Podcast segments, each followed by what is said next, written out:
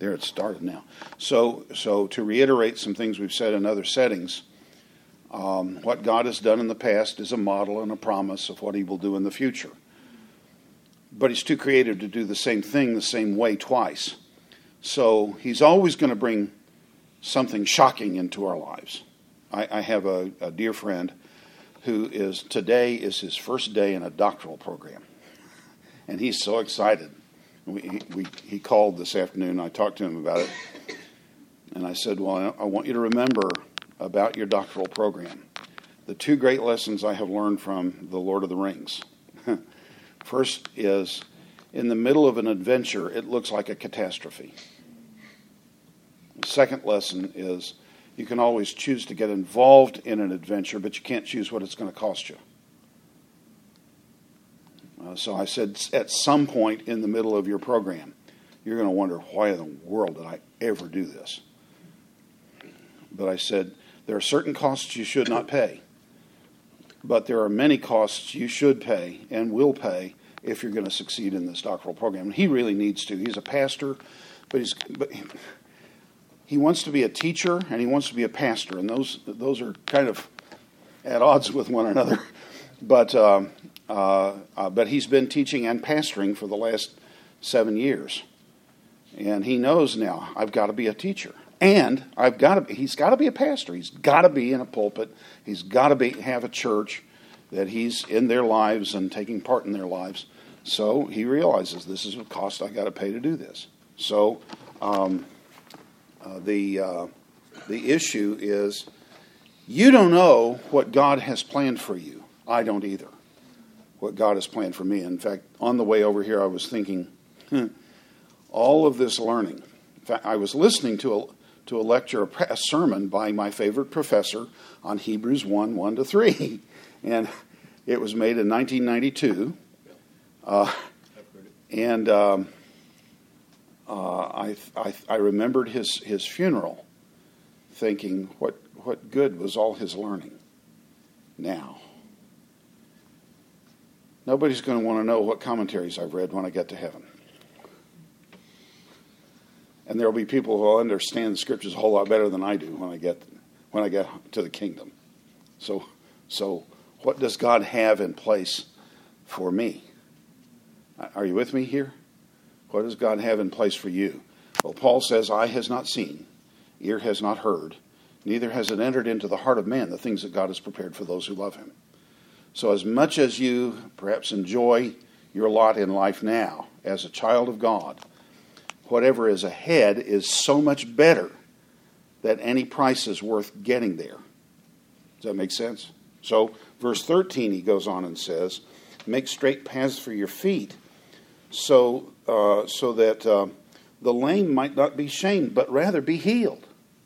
And here he's talking about the lame, the people who are inclined to stumble under the hardships of, of serving the Lord, but they're going to be healed.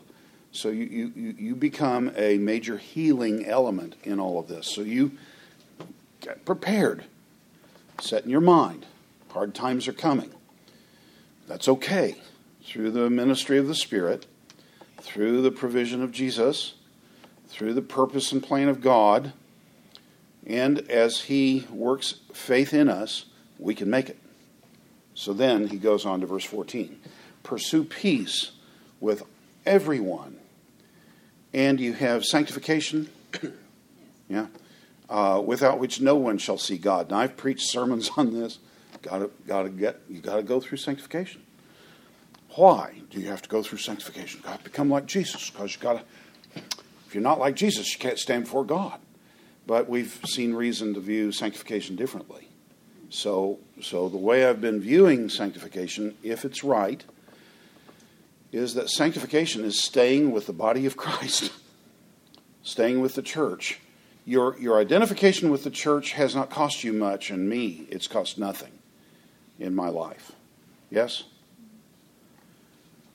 But you're beginning to see things in the news that could suggest it cost you a lot.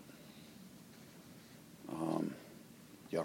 Jim, it was always preached to me that you know you really have to get be really holy, and I was thinking, what percentage of holiness? You know, fifty percent. What is God's standard where you Yeah. fail and pass? Yeah. And I, of course, I never felt like I was quite holy Yeah. enough. Yeah, of course, that has no role in the book of Hebrews. We're either, uh, let, let me go back to what we said last week. what kind of people in their sanctification process have to be sprinkled with clean water and, and have blood applied to them? Priests. Priests. So, what percentage of a priest are you? What, ki- what percentage of a priest is an ordained priest? 100%. Uh, we, we said last, I think, we said last week, I am not a priest, no one of you is a priest, but we are a priestly people. We have priestly status. We're going to see that again tonight before we're done. Uh, but being priestly people, we are sanctified, we are dedicated, we are consecrated, if you will. All of these words mean essentially the same thing. So we're already in that status. Now we've got to learn to live in that status, how to function in it. So um, uh, pursue peace with all men, and but, but by the way, notice pursue peace with all men. Amen. That's what And- we were talking about. and, and sanctification without which no one shall see God. Watching out. Now, watch this. Now, this is uh, verse 15 is actually continuing the sentence of verse 14. Watching out lest anyone fall short of the grace of God, so that no root of bitterness might spring eh, eh, springing up um, uh, would would grow, and by it many be defiled. Many who would be defiled. What kind of people would be defiled? What kind of people are we? Yes? What did we just say? What kind of people are we in Hebrews? Priestly. So if you defile a priest, he can't do his job. Are you with me here? So a priest, a high priest, can't go to any funeral. I think I'm right in that, uh, except for a very close relation. Can't go to his sister's funeral unless she's unmarried and never has been married. okay? Can't, can't, can't go to a funeral because death is defiling. Even the very presence of death is defiling. Uh, so uh, in Hebrews, it's not ceremonial defilement that's an issue, but it's this root of bitterness that would spread up. In what kind of situation would you experience a, a root of bitterness? What, what kinds of things make you bitter? Bad things happen. bad things happen. Suffering. Yes? So as we as we encourage one another, remember Hebrews 3, 12 and 13? Beware, brothers, lest there shall be in any of you an evil heart of unbelief in withdrawing the, uh, from the living God, but exhort one another daily. So we've got to be watching in each other's lives for um, the root of bitterness springing up because he's going to talk about Esau here very quickly. Um, the root of bitterness, as I see, mind you, I can't watch for a root of bitterness in your personal lives because I don't see you most of the time. And when we come on Sundays, we're, we're on best behavior. Yeah. So you, you won't admit any, any root of bitterness in church on Sunday normally. Am I, am I right? So, what does this mean? It means we're going to have to get around other Christians and get into their lives and let them into our lives. That's hard. It's painful to do that. There aren't many people that are in my life in that sense. Do, do you, are you with me here? Um, but I've got to let some folks in, and, and I've got to get into their lives uh, in order for them to watch me because I might be showing some bitterness in some area of my life, and I need that rooted out. So he goes on, verse uh, um 16, so that no adulter, I'm sorry, no fornicator, or do you have profane man? Immoral or godless. immor- yeah, those are two strong words. Um, Godless? well, godless is too strong. Uh, the word is is opposite to what is sanctified. But what is opposite of sanctified is not unholy. It's it's just simply common. a person with just common everyday interests. Um, we used to, in a church that I attended many years ago, we'd have uh, regular fellowships after Sunday night service. And the men would get together after some pretty good Bible teaching. Uh, and mine. And they, they'd talk about duck hunting or they'd talk about golf, but never about the things of the Lord. And there was a church in which I participated in the in the elder board. I've never been an elder, and by God's good mercy, I will never be one. But but um, uh, I participated in an elder board for some years, and we talked about the boiler, and we talked about the roof, and we talked about the um, some personnel problems on the staff of the church. But the elders never talked about the spiritual needs of the church. Are you, are you with me here? They are profane men. Profanum in Latin means something outside the, the, uh, the temple precinct. Your home is profane, according to this. It's, it's not an evil home, it's just not in an evil precinct, in a holy precinct. Do you follow this? So it's part of what is common everyday life. Esau lived his life on the basis of common everyday things.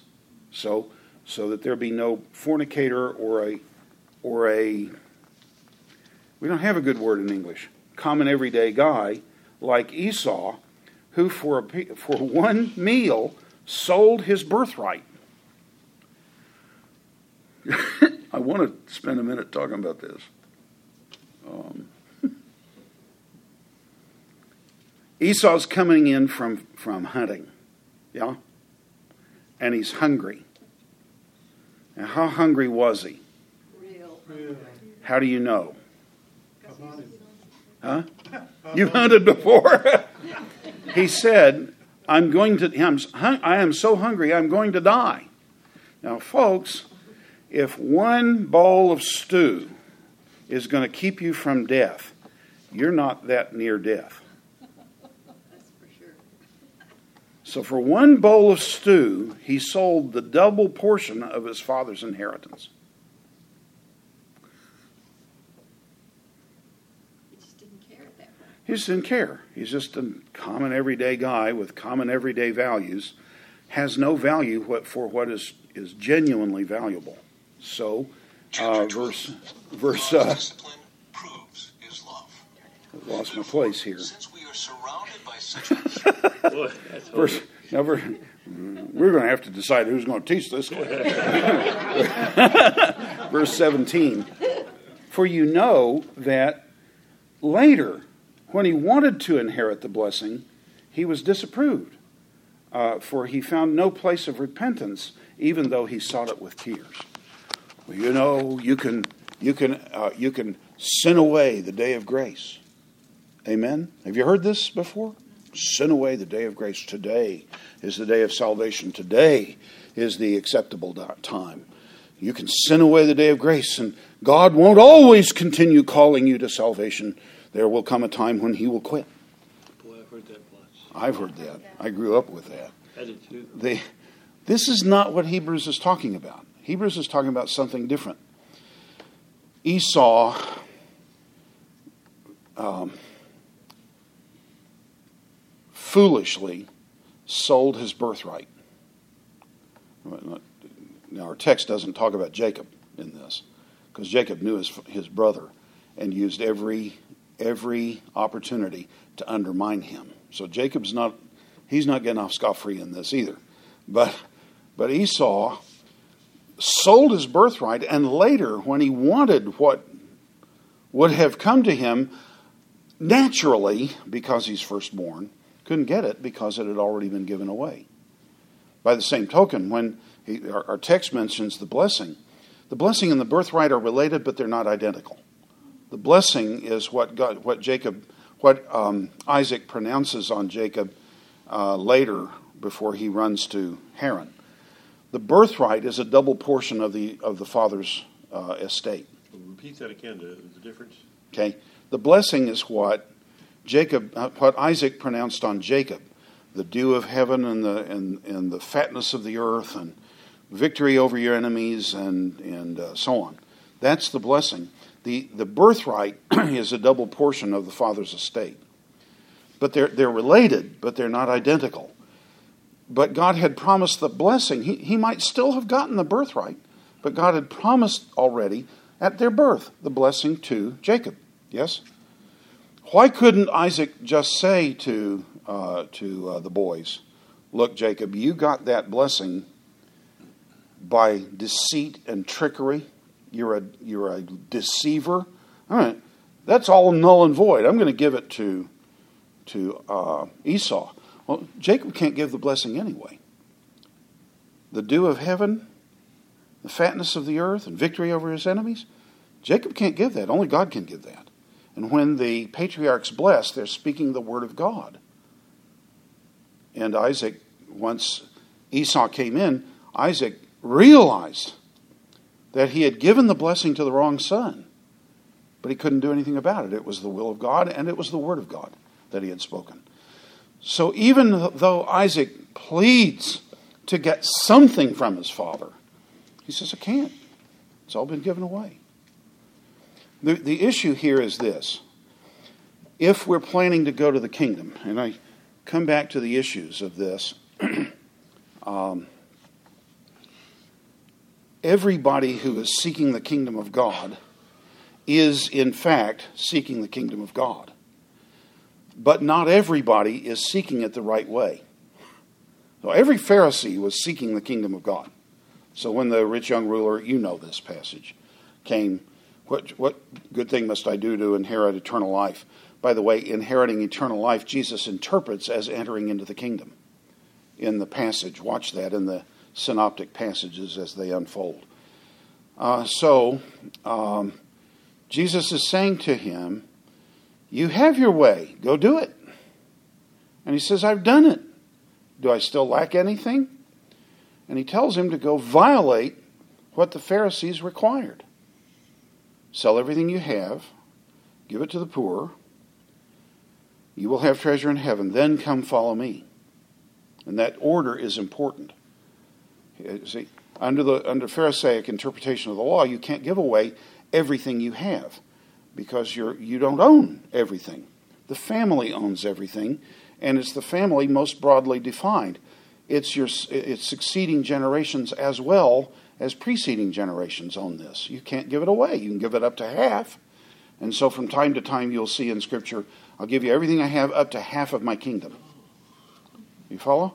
So so he's saying, cut your ties with the Pharisees. That's your only hope. It's the only way you're going to get to the kingdom.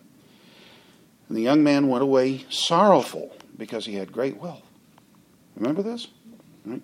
The, the issue is that while seeking the kingdom, he's, he's been confronted with the fact that he's seeking it the wrong way. And so, what we've been doing over time as we've gone through this, and going back to Matthew 7, enter by the narrow gate, for broad is the gate and easy is the way.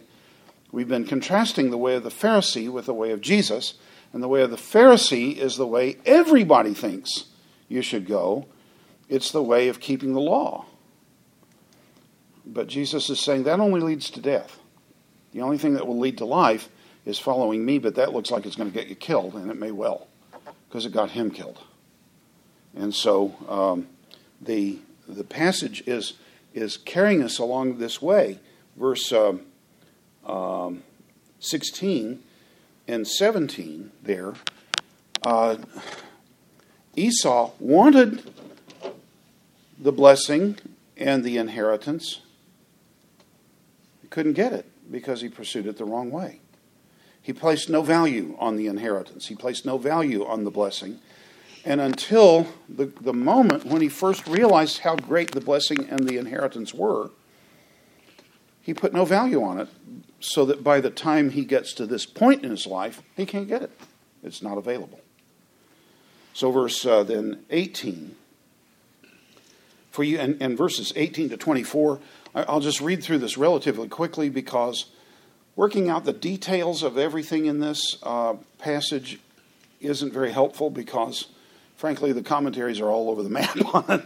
But um, what he's doing is contrasting the way of the law and the way of the new covenant.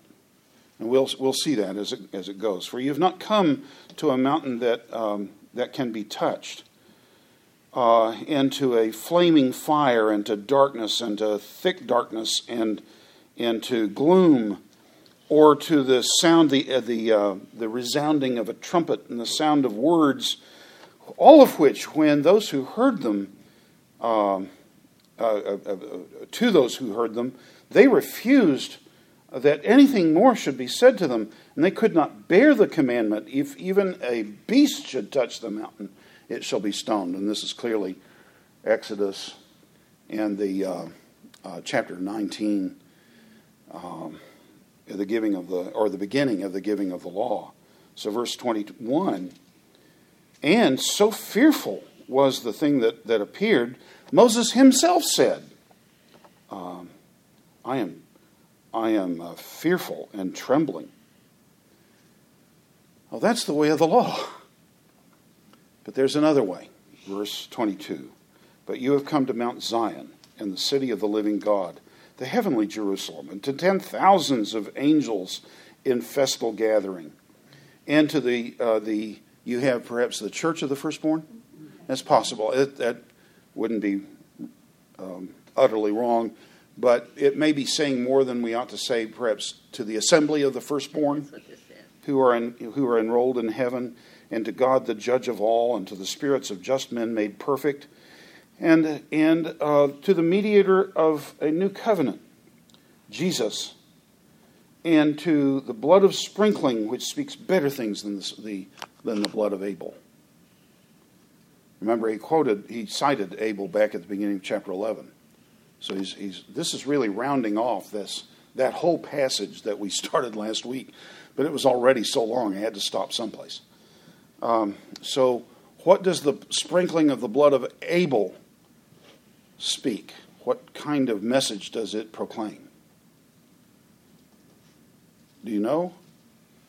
You know the language because you've, you've read it before in, in Scripture. The blood of your brother Abel is calling out to me from the earth. Remember this? It, it proclaims the need for judgment, condemnation, death. The blood that Jesus brings speaks better things than the, th- than the blood of Abel.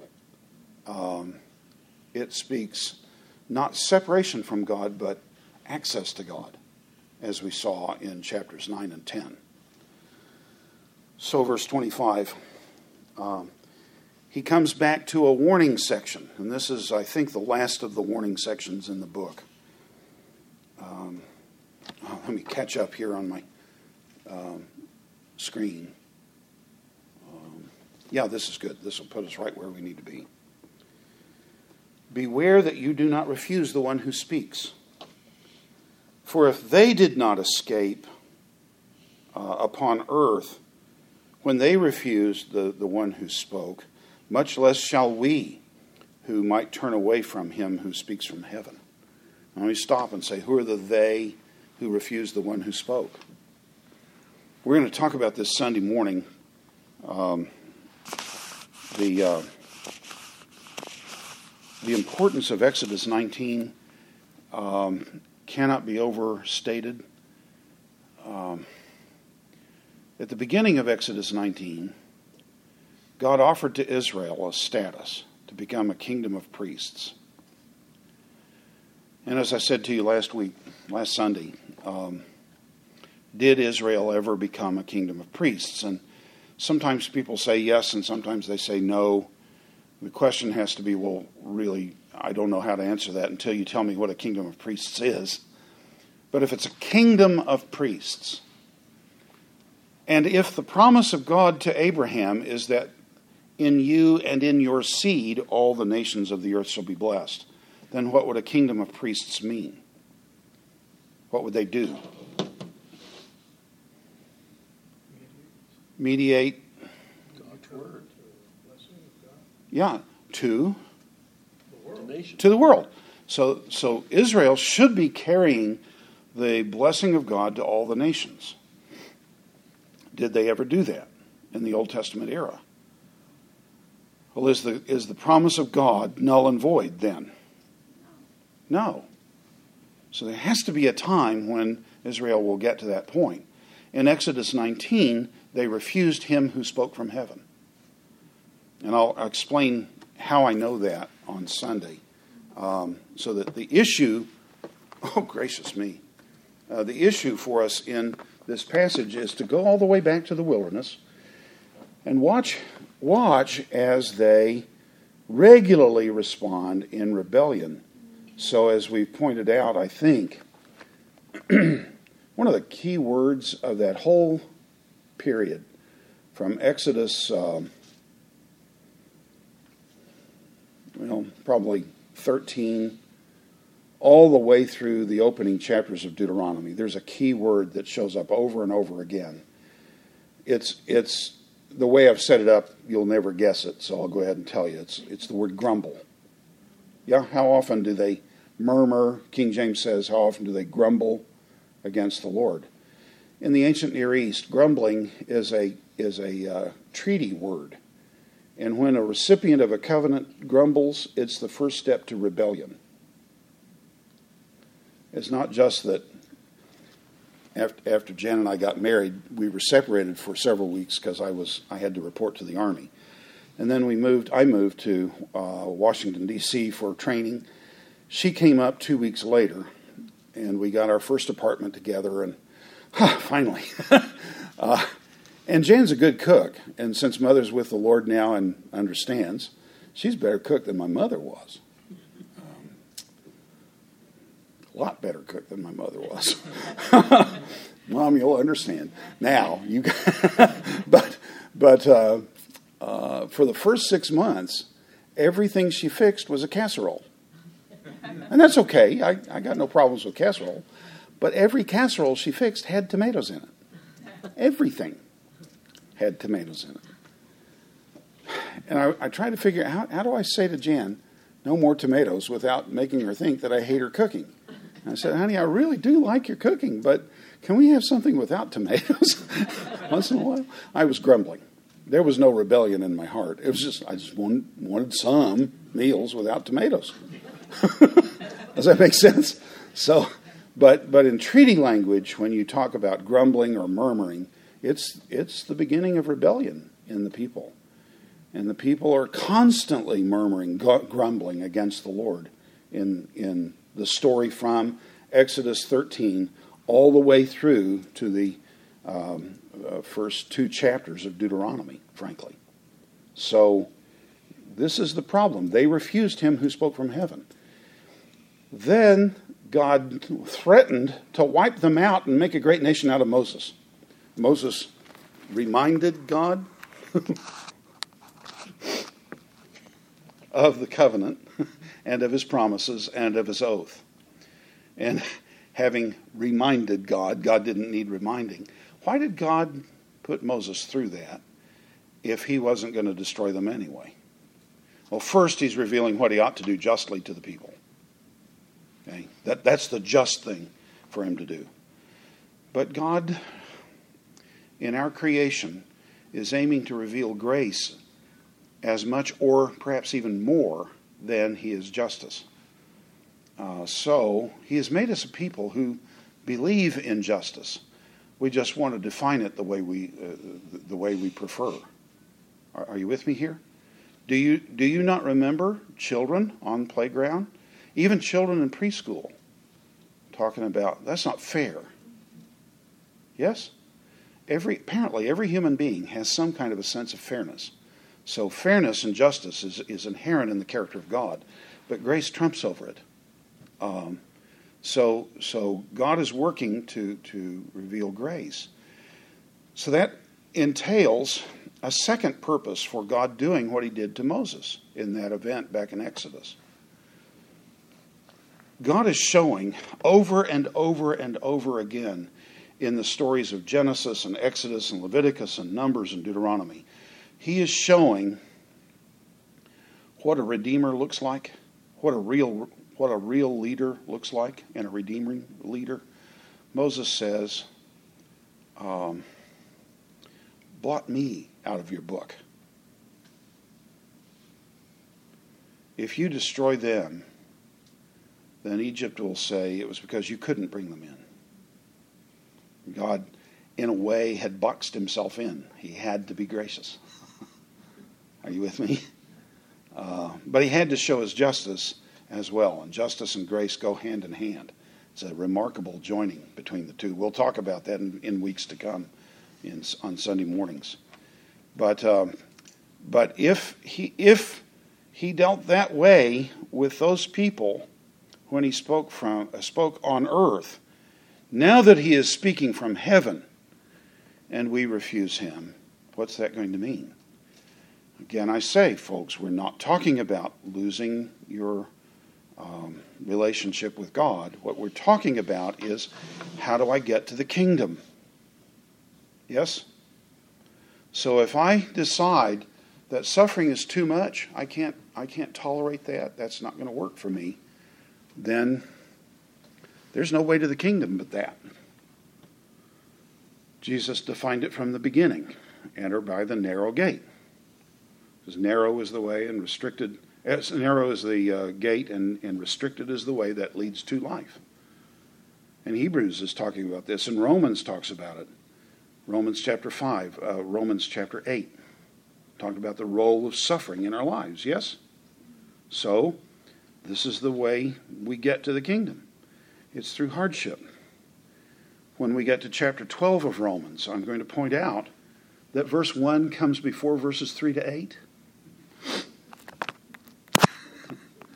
But why is that significant? Because he talks about sacrifice first, then he talks about spiritual gifts. And spiritual gifts are not for you to enjoy, they're not for me to enjoy. Spiritual gifts are for the body of Christ to enjoy. And it, it will be sacrificial for me to do whatever it is God has gifted me to do. Am I making sense to you? Normally, animals being sacrificed probably didn't enjoy it. Oh, good, I'm going to be sacrificed to the Lord today. It's good. It's a good day. It's a good day. They're going to cut my throat and drain all my blood out. Right? Well, why do you think that spiritual gifts ought to be something you're intended, that your gifting is what you're intended to enjoy? No, the rest of the body is intended to enjoy it. You are intended to be sacrificial. Am I making sense to you? So, this it's it's not just going to be external struggles that we confront that we have to then tolerate and and uh, bear up under. It's going to be sometimes, often, it's going to be something we have to choose specifically to put our necks in the noose so that we can undertake whatever it is God has has has uh, set before us. I've been given a responsibility at the seminary. Uh, it's related to things that happened a few weeks ago in Charlottesville. Uh, we we're going to. I'm part of a committee to write a statement on unity in community that tries to capture what the Bible says about these things. We have probably the largest number of, of African American students in our history on our campus right now. Um, and that's a great blessing but it's also a great responsibility. We've got to learn how to get together, get to get along together. Are you with me here?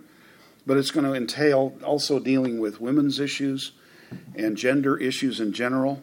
It's going to entail dealing with um, international students who come and how do we honor them uh, and not uh, not create undue problems for them. Are you with me here? This is going to be a big issue. I'm just a member of, of a fairly, well, I think there are eight members of the community, of the uh, committee.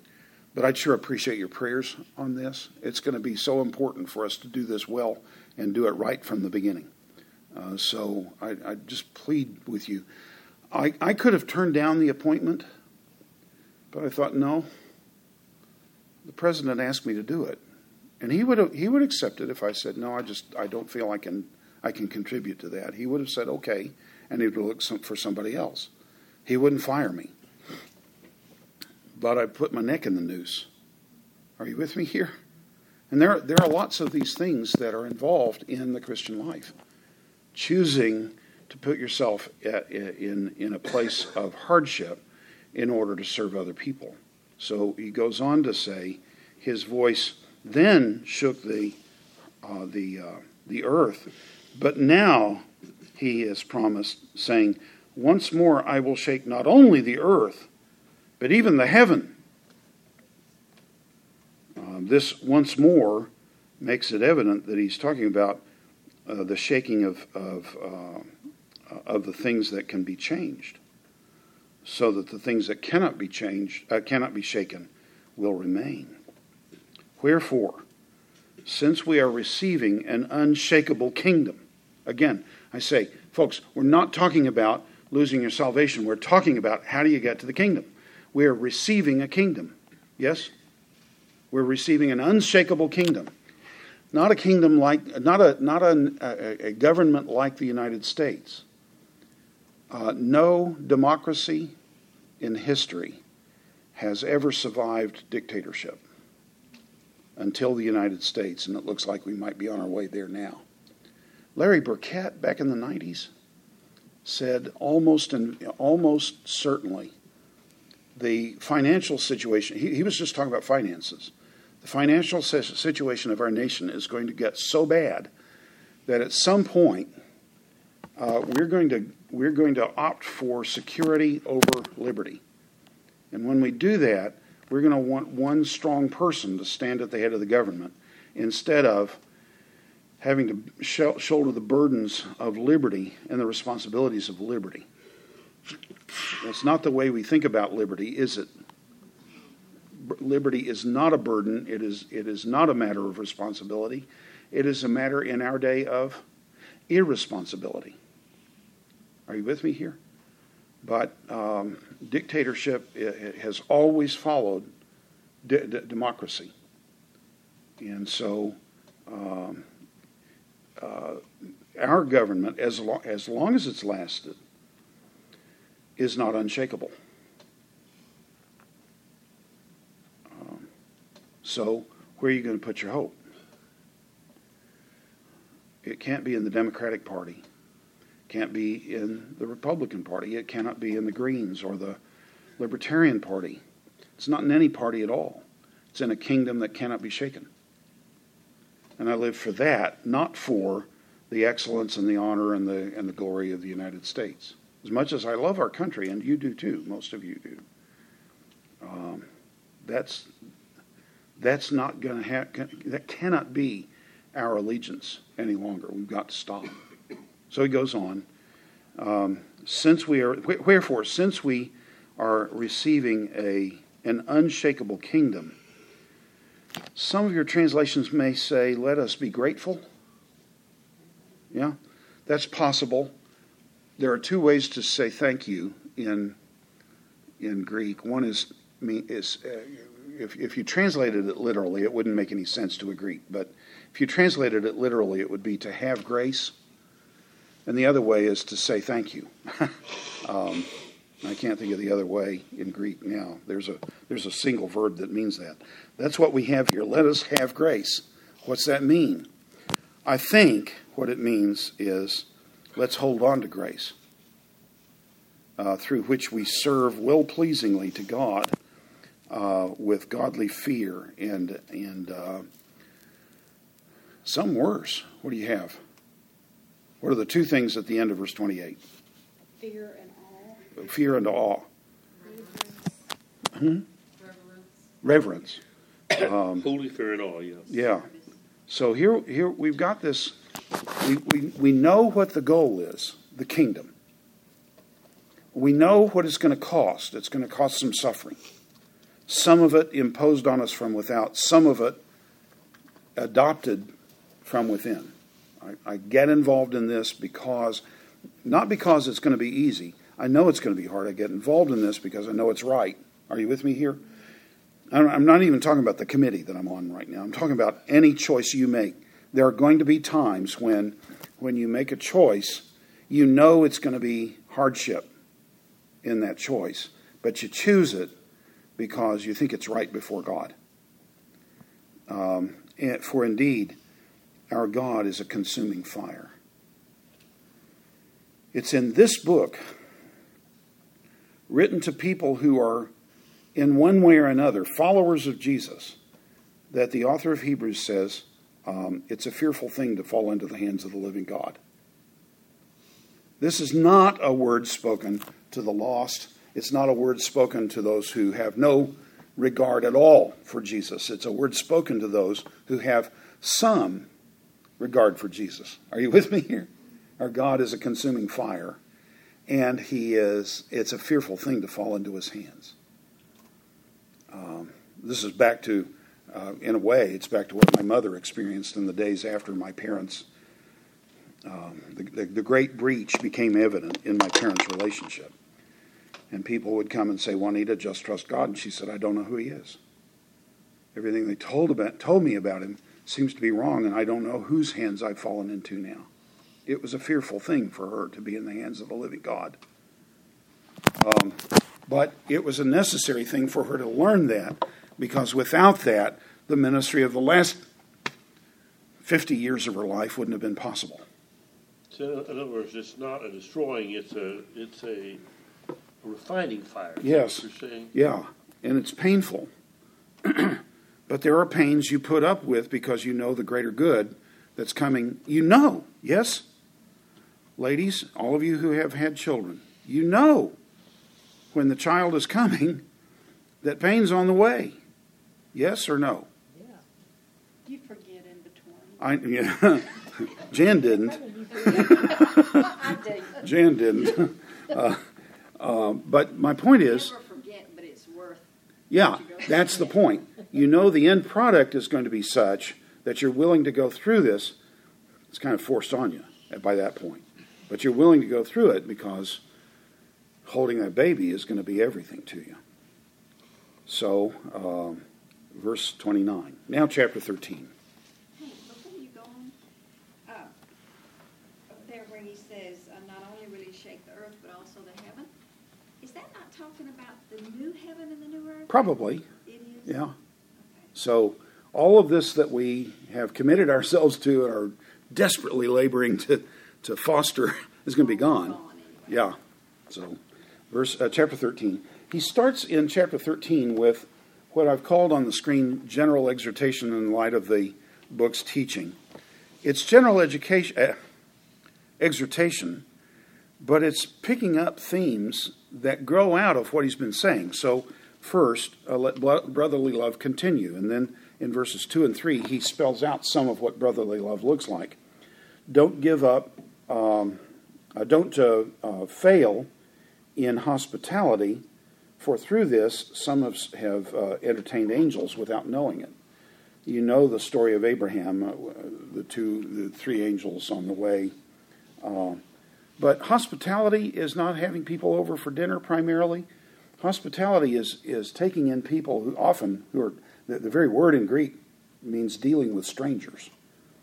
So um, it has to do frequently with the issue of taking in uh, Christians who are traveling through town, helping them with whatever business they're trying to accomplish, uh, as I know some of you have done in the past with international students that we've had here uh, in the class at times. And, and uh, I know people have helped them with medical and, and financial issues and uh, other things. Yes? You, follow what I'm saying? But, but that entails then being aware that travelers are, are often open to a great deal of abuse. so, um, one of the things that a traveling Christian could count on is that the churches were going to give him protection and assistance in getting through whatever problems he was going to face on his trip. So that's brotherly love.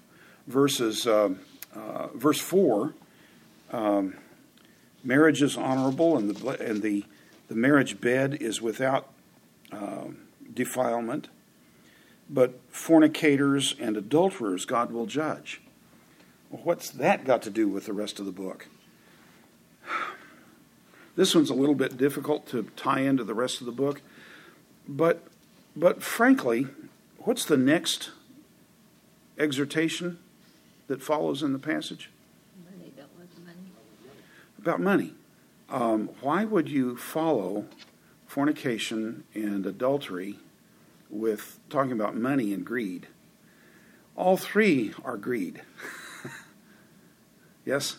My needs, my desires are more important than anybody else's. So I've got to I've got to meet those needs regardless of the cost to anybody else, whether it's my spouse or somebody else's spouse or a, or, or a person outside the family altogether, or whether it's money. Yes, it's all about desires and how you meet them. Well, folks, if we are going to an unshakable kingdom and the way that the way to it is through hardship, then God may bring some hardship in terms of our most basic human needs and desires. Yes? And when he does, then I've got to I've got to learn to satisfy them in ways that are pleasing to God, not ways that violate my relationship with him. This is part of shouldering the burden of, of hardship. This is the way to the kingdom. Yeah, are you with me? Does that make any sense to you? So verse 4 and verse 5 and 6 go together. And notice in, in, in verse uh, um, 5 and 6, what he does, he quotes here uh, twice from the Old Testament um, Give no place to the love of money, being satisfied with what you have. Why do you? Why would someone get involved in fornication and adultery? Because you're not satisfied with what you have. Yes? So, uh, four, he has said, I will never leave you nor abandon you. Therefore, we may take heart and say, The Lord is my help. I will not fear. What shall man do to me? Um, that seems out of context with verses verse 4 and 5, doesn't it? But if it's if I'm reading it right, it's right in context with it. If my sexual needs are not being met, God is my help. I will not fear. What shall man do to me? I will never leave you nor forsake you. If my financial needs are not being met, then I've got to take the same path and say, um, The Lord has said, I will never leave you or forsake you. Um, the Lord is my help. I will not fear. What shall man do to me? Uh, so, so always in these things, we are, we are living with a kingdom mindset, what we talked about in recent days. In fact, I think last week we talked about living eschatologically, where you live in light of a future that God has promised. Make your decisions on the basis of that promise and not on what would be worldly wise, what would be Esau's way through the problem, but what would be uh, eschatologically in tune with the promise of God. And you go on and you trust that God's going to provide the needs that you have. In verses 7 and 8, um, three times in the succeeding passage, there are references to leaders. I don't know altogether why, but we're in the end of this book, yes? 13 chapters in a 13 chapter book. So we're in the 13th chapter, we're in the end of the book. Maybe he's telling us something important. Maybe a part of what's going on in the community to which he writes this, this book is that there's some struggle with the leaders. And he says to them, verse 7, um, Remember your leaders who have spoken to you the word of God, and observing the outcome of their life, uh, of their life, their way of life, imitate their faith. Jesus Christ the same yesterday, today, and forever. Folks, that verse 8 is not just good theology. It's saying what God has done in the past as a model and a promise of what he will do in the future. If, God, if, if Jesus has been faithful to your leaders in the past, um, at some point before Chuck dies, I would love to hear him do a series of personal testimony just tell us his life. Are you with me here? To hear what's gone on, uh, how he got where he is, because that will be that could be a, a living testimony, a, a, testament to the church in, in years to come, to remind us of why this church was founded, why they do the, what they do. Are you with me here? And and to remind us that the Jesus who was faithful to him on Okinawa, yes, is the same Jesus we're dealing with today. And the same Jesus we're dealing with today is the same Jesus our children and grandchildren and great grandchildren will deal with in generations to come. Are you with me here? So I need to know the stories of the past. That's why I need to study Genesis through Malachi, because I need to know what kind of God God is. There are lots of gods rolling around out there, but there's only one true God, and the one true God is revealed in the Bible, and the Old Testament is a great place to go learn Him. What, what, what will I learn? Well, I will learn that He takes His people into difficult circumstances where, they're, where it seems that they must fail, they must be destroyed. Uh, in Hebrews 11, you have that at the end. Remember this? That passage, verse 30, is about 32 to 36 or so, 37. What shall we say more of, of uh, uh, Gideon and Samson and Jephthah? What a group to start with. Gideon and Samson and Jephthah and David and Samuel and the prophets, who by faith conquered kingdoms. Remember this? But others refused to be refused release. You remember this? They were they were sawn in two. They were beaten with rods. Remember this? Uh, he leads people into such things. And if he leads people into such things, if, God, if the God of the past is still the God of the present and the future, then we can expect those things too. We'll, we'll expect some signal victories, and we'll expect some really tough times. But the God who brought Israel out through, through the Red Sea is not a different God from the one we serve now. So Jesus Christ, the same yesterday, today, and forever. And that's important to us in such a book as this. Now he will return to the uh, kind of the core of what the book is about. Do not pay attention. Verse 9, uh, verses 9 to 16. Here's a summary of it. Let's see. Um, hold fast to the truth in Christ. Refuse to return to the old covenant.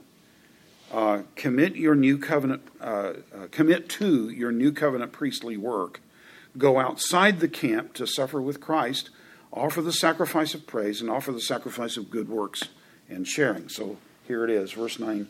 Um, don't pay attention to uh, different kinds of teachings and strange teachings, for it's good for the heart to be built up, to be strengthened by grace, not by foods, uh, which have given no profit to those who walk in them. So, so uh, he's dealing with people who are um, uh, probably Jewish.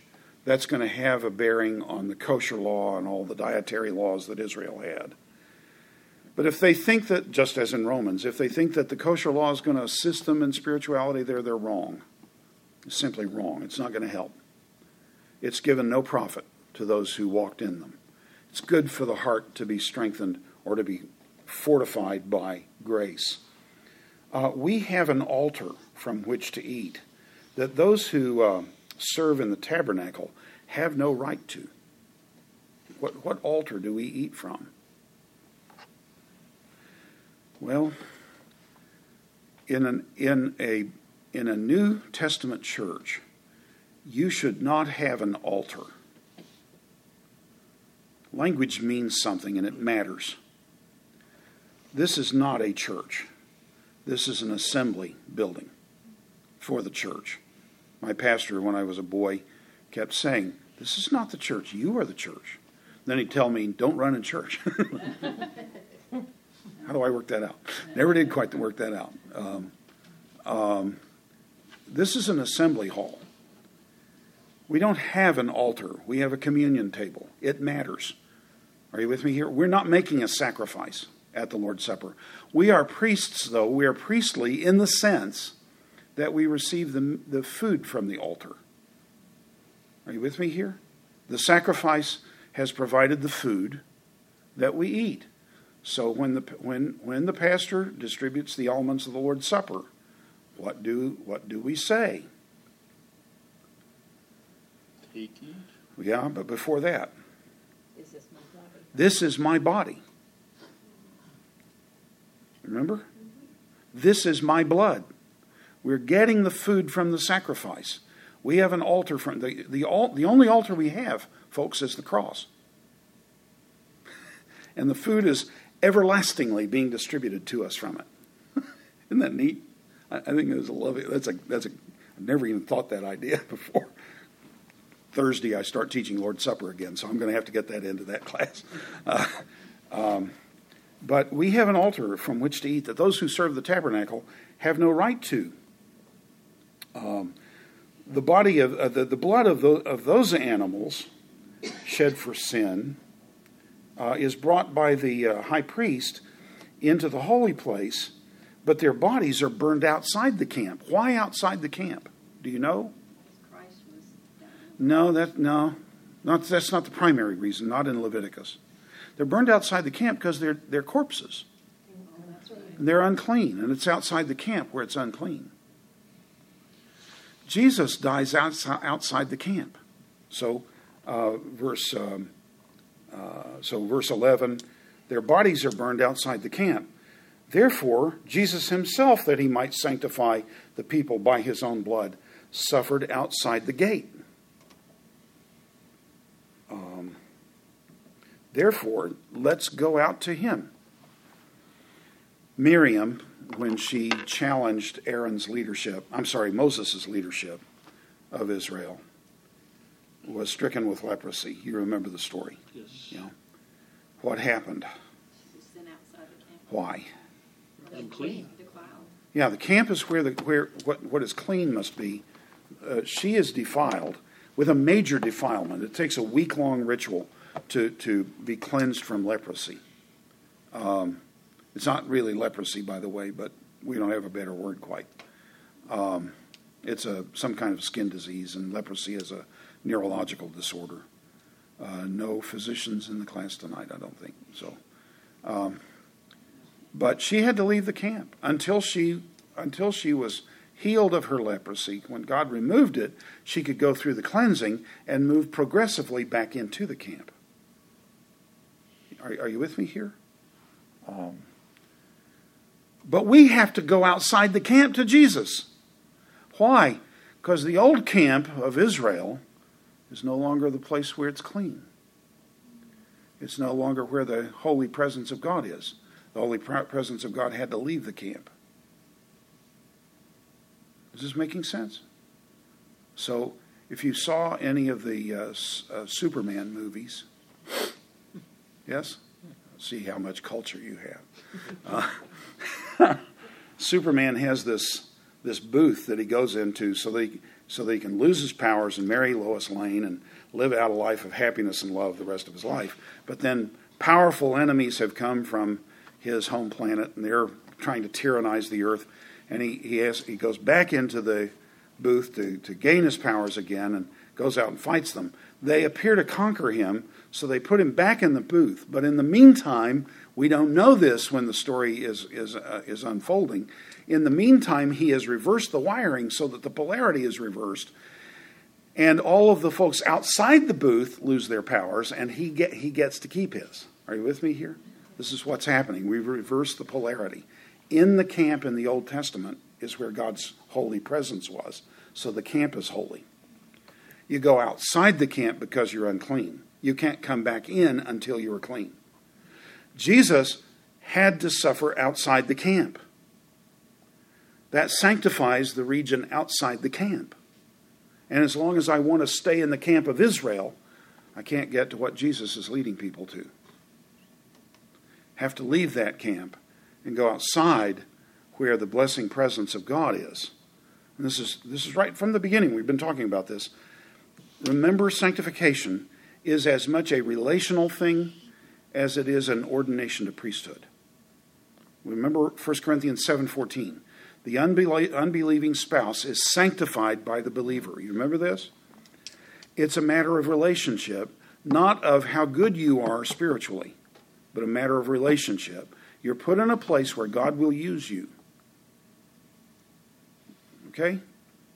So, uh, so even a non believer, a non believing priest was a holy priest. Yes? Yes? So he had had the sprinkling of the water and the application of the blood. He was a holy priest. He was a non believer, wicked man, but he was holy. This is not about morality. This is about relationship and, and, and uh, functioning. So we are a priestly people whose, whose holiness is defined by the presence, uh, by, by maintaining relationship where the, where the holy presence of God is. So even a non believer who is in the community, um, if he stays with the community, something's going to happen to him. Now, I don't think I ever finished that chart that I started. Remember A, B, and C? I suggested that uh, B and uh, in my illustration, A and B were uh, non-believers and C was a believer, and C would certainly persevere in his faith. But but A and B were open to the the, the uh, along with C were open to persecution from the the Jewish world. And to get the persecution to stop, what would you do? If you, if you were in the community of the Messiah and you wanted the persecution to stop, what would you do? Leave. Go. Go back to the old way. Go back to the old way. So now everybody that you value, everybody that you honor, is is telling you, "Oh, you've made a great decision. This is a marvelous decision. You you should have you should have never left Moses, but now that you've come back to Moses, you're on the way. You're going to make it to the kingdom." Hebrews is saying you're not going to make it. That's no way to the kingdom. You're going to stay with Jesus. So, so one of those two, A or B, decides to go back, and the persecution stops. But, but the but remembering Hebrews three twelve and thirteen, awfully important verses for the book as I understand it. Um, the the other people in the community of the of the Messiah come to him and surround him in the midst of his hardships and say, they say to him, Yeah, I know it's hard. We we're going through this too. We are with you. but don't give up on Jesus. Remember how great he is. And they rehearse the very things that Hebrews has been saying right along from, the, from chapter 1 all the way to chapter 10. The greatness of Jesus over the angels and over Moses and Joshua and the high priest and, and the covenant and the sacrifices and the tabernacle he's, he's supreme over everything. So if, if, if you would be inclined to go back to Moses, you go back to what can't do anything for you finally. You got to stay with Jesus. I have learned in my life if you stay in the midst of suffering for a cause, you develop a love for that cause that I can't quite understand. I don't know quite how it happened. Nine days married when basic training began and and uh, I got there and I didn't know any man in the company of 200 men. I knew one name, a guy who was a pothead in my dorm in college, was in my basic training company in a different uh, different platoon. So I didn't uh, ever get to be around him, but thank you. But but I met two guys, Barleen and Clyburn. And by the way, Clyburn was a cousin of, of Van Cliburn. So, but um, I got to buddy up with them, and after eight weeks of, of facing tribulation from, you know, the Great Tribulation came for eight weeks, and it was not seven years after all; it was eight weeks. But, uh, but the uh, Antichrist was the, Lord, the the drill sergeant, and, and having that, the day that that we graduated from basic, and I took all of my gear, threw it in the car and we started off leaving Leonard Wood, Missouri, to go to Oklahoma City for two weeks uh, uh, uh, leave. I wept to leave Barleen and Clyburn because we had we had suffered together. Are you with me here?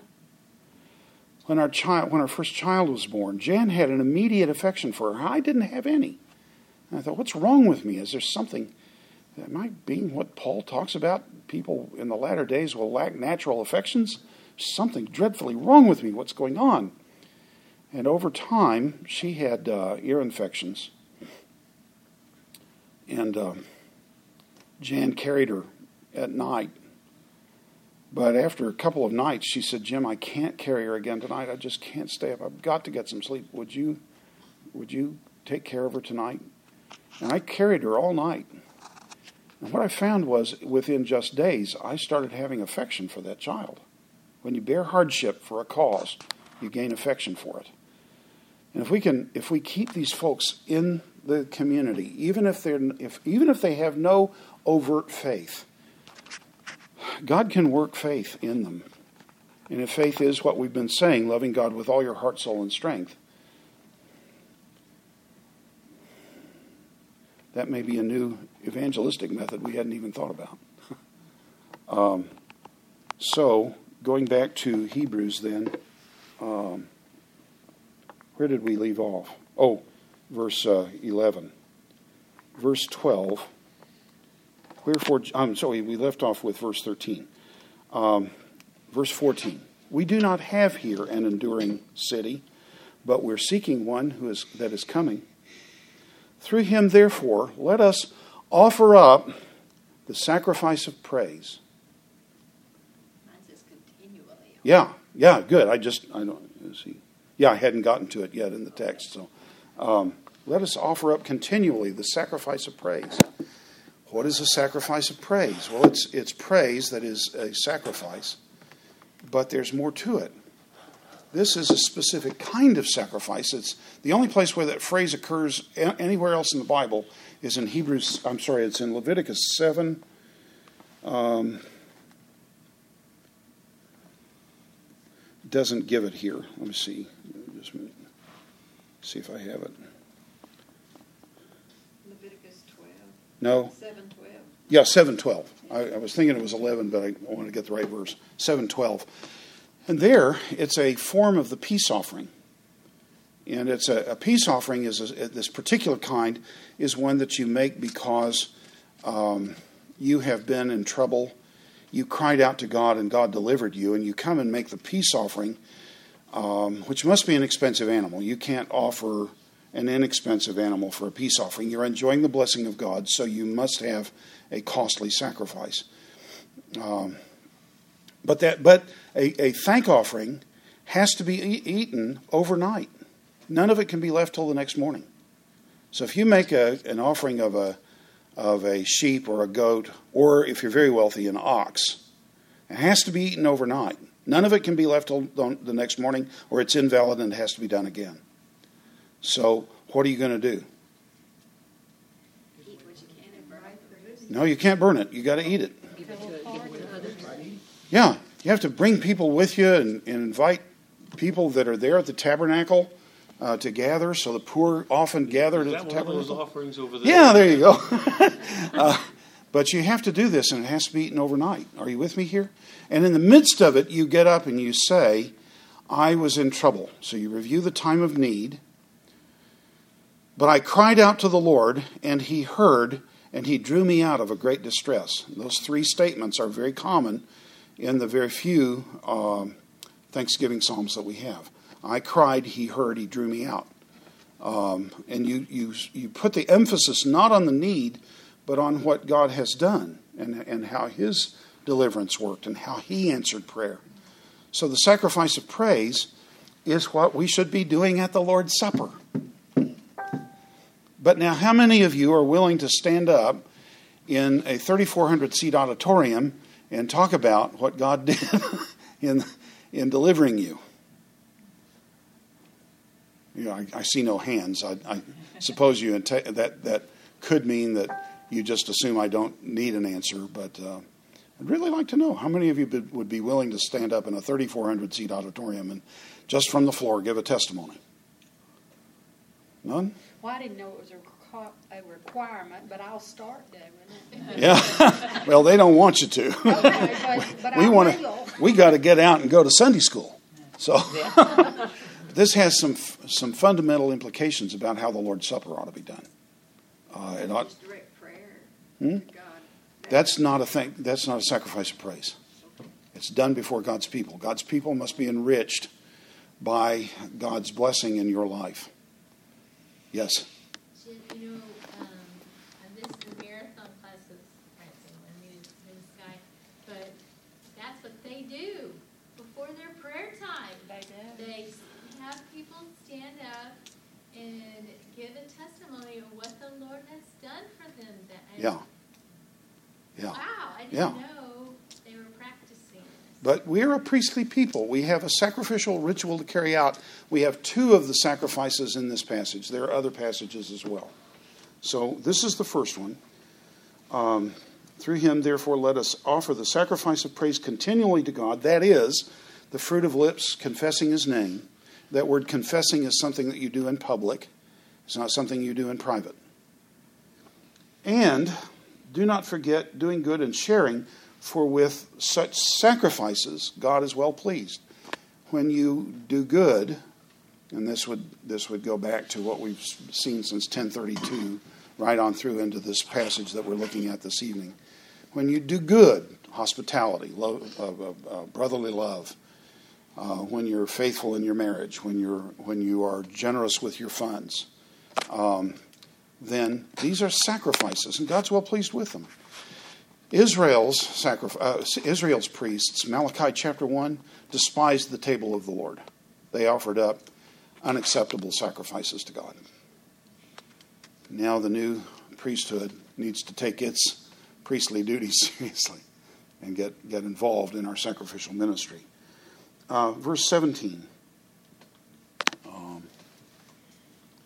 you know, here, here is the issue about leaders. Um, you have um, obey your leaders Yes. um, and submit to them. I got only two problems with that. Uh, neither word means submit. Um, and the first word, look at verse 17. You have you have obey. Yes. Yes. Verse 18. Let me pick it up here before we get there. Uh, pray for us, for we are sure. Same word. How come it means we're sure in verse 18 and, and, and obey in verse 17?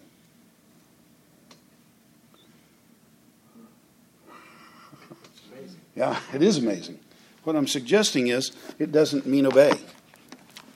It, it doesn't mean obey all that often, frankly. In? In verse, well, in verse 17, it doesn't mean obey. It means be persuaded. Let yourselves be persuaded and be yielding to your leaders. For um, they stay up on watch. This is the word for a shepherd keeping watch over his sheep at night. They, they stay awake on watch over your souls. Um, I've lost the place. Where did it go? There it is. Um, uh, as people who will give a give an account, so that they may do it with joy and not uh, in uh, with groaning. This would be unprofitable for you. So we're not here commanded to do everything that those who are. There, there's a there's a movement that used to say there's a spirit. What was the what did they call it? Um, a chain of command spiritually. Chain of command. Yeah, and you you must obey. And my pastor at one point said, "If I tell you to sin, you must obey me." And sin at the judgment seat of Christ. I will be judged for commanding you to sin, but you will be judged for not obeying me. That's nonsense. But it's based. Hmm? What, what'd you say? I just said, thank you for saying Oh. that, because I was beginning to think, what? You know, he's with the Lord now and knows better. But he, he the, the the point is that um, we're we're to to leave ourselves open to being persuaded by our spiritual leaders. They may want to go in a direction we don't think the way they ought to go. But if they say we really we really have prayed over this and we've sought the Lord over this, let, let's do this, then I ought to cooperate with them every every chance I get. That doesn't mean I abandon my brain uh, and and just follow them into sin, but it, it does mean they're in that position for a reason, and I ought to pay attention to it. He turns now in verse 18 to uh, uh, asking for prayer for himself.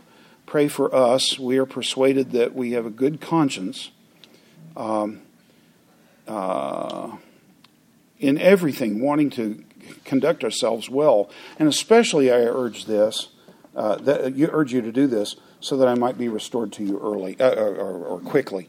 Then in verse uh, uh, uh, 22, I want to skip verse 20 for just a minute. Verse 22, he says, Bear with this word of exhortation I've written to you briefly. 13 chapters brief. Okay, well, all right. Bear with this word of exhortation. Verse 23 Expect me to come with Timothy. This is one, one reason why people have suggested that Paul may be the author. But Timothy knew a whole lot of people, not just Paul. So that wouldn't necessitate Paul. Um, then, verse 24, there's a greeting. Um, greet um, all the saints, uh, I'm sorry, all those who lead you, and all the, all the saints, uh, those who are from Italy, uh, uh, uh send you greeting. What does that mean? Is he writing from Italy? Or is he in some other place and there are people from Italy that are sending their greeting to these people? You know, I, I don't know. Hmm? It can mean either, and the grammars go both ways with this. So, um, and then finally, you have the the uh, uh, the final warning, verse twenty. May the God of peace, who brought again from the dead the great shepherd of the sheep by the blood of the eternal covenant, our Lord Jesus, outfit you in every good thing to do his will, working in you what is well pleasing in his sight through Jesus Christ, to whom be glory forever and ever. Amen. And then he closes the letter, um, verse 25 the grace, uh, uh, grace be with you all. Now, I want you to notice just a couple of things here. Your obedience, your response to this letter, is not dependent entirely on you. Um, in a broader sense, to, to move away from what we've been talking about sanctification in this book, to move to a systematic theology level where I talk about uh, sanctification as being growth in spirituality. Um, new birth is entirely the work of God in your life. Glorification is entirely the work of God in your life, but sanctification is a cooperation between God, uh, God's provision and our, uh, our use of his provision. So some will be more mature and some will be less mature in part because we've not cooperated as, as much as others have with God. So Philippians 2.12, the Methodist verse. Okay. Uh, uh, now in my absence, all the more, work out your own salvation with fear and trembling but it's followed because Paul was not a Methodist nor a Presbyterian. He was a Baptist-Costal Presbymethogationalist. So, so, as such, he followed the Methodist verse with a Presbyterian verse for the one who is performing in you the willing and the doing of his good pleasure is God. So, which is it? Is man responsible or is God sovereign? No, it's both. It's both. Yeah yeah, we're equipped, but we've got to, we've got to, to start using these things. And so here he puts this all together. Um, verse, uh, why, why do I have that final warning there? There is what I wanted to get to. Verse uh, uh, 21 May he equip you in every good thing to do his will, working in you what is well pleasing in his sight. Um, through Jesus Christ to whom be glory forever and ever. Uh, so this is this is the message of the book of Hebrews. How can I sum it up? Uh, it's now um, 8:45, and you've been very patient with me tonight. Thank you for your patience on this. How can I sum it up? We're talking about faith that clings to Jesus, no matter the cost. And if that, if if you talk, walk away with that, I think you will understand the book of Hebrews. Um, the, if, if you take apart each part of that, faith, what is faith? It's living eschatologically. Okay? Who is Jesus? Well, he's the one who's seated at the right hand of God, who is supreme over the angels, uh, supreme over Moses, supreme over Joshua, supreme over uh, Aaron, supreme over uh, the old covenant, supreme over the old tabernacle, supreme over the old sacrifices, in every way exceeding everything that they do uh, and this is the reason why I should, I should pursue faith, hold fast to Christ no matter the cost. The, the, the, the thing that Christ is bringing is the kingdom, and the kingdom is so worthwhile, it was worthwhile for the Son of God to leave heaven, come to the earth, be assaulted by the wickedness of man for 33 years, die a, a condemned, uh, shameful death, and then rise the third day in order to save us, to bring us to the kingdom. So, so great is the kingdom that it was worth it to him to do that. Then here is the message cling to Christ no matter the cost. Thank you for letting me teach this, and thank you for your generous gifts. We really appreciate that. Can't believe this New Testament. That will get an honored place. Got to figure out where it's going to be. But uh, my goodness, that's that's really nice. What was the last statement? Cling to Christ and what? No matter the cost. Um, so um, that's the book of Hebrews. And I think you can see why we needed to do this in a fairly concentrated way. Uh, we keep coming back to ideas, and the, the old way of thinking comes intruding into our thinking on the book of, of Hebrews too much. But every author has a right to use his language the way he wants to, within limits, of course. Well, let's close with prayer. Father, uh, we're thankful for this book. A bit intimidated by it, but uh, we're thankful for it and how dear it is. I was listening to one of your servants tonight, just introducing the book, and, and he said uh, this would run um, a pretty stiff competition to be the greatest book of the New Testament. We're studying Romans in another study in Hebrews here. Which one is greater, Father? In your eyes, all of them are equally important. For us, as we look for food in your word, these give us so much tasty food. Um, they're just marvelous to us, and we find so much hope in them. Now, Father, seal the message of this marvelous revelation that you've given to us. Work in us all that you have promised. Keep before us the supremacy of Jesus so that we may stand before you in that day and hear you say, Well done, good and faithful servant, enter into the joy of your Lord. For Jesus' sake we pray. Amen. Amen.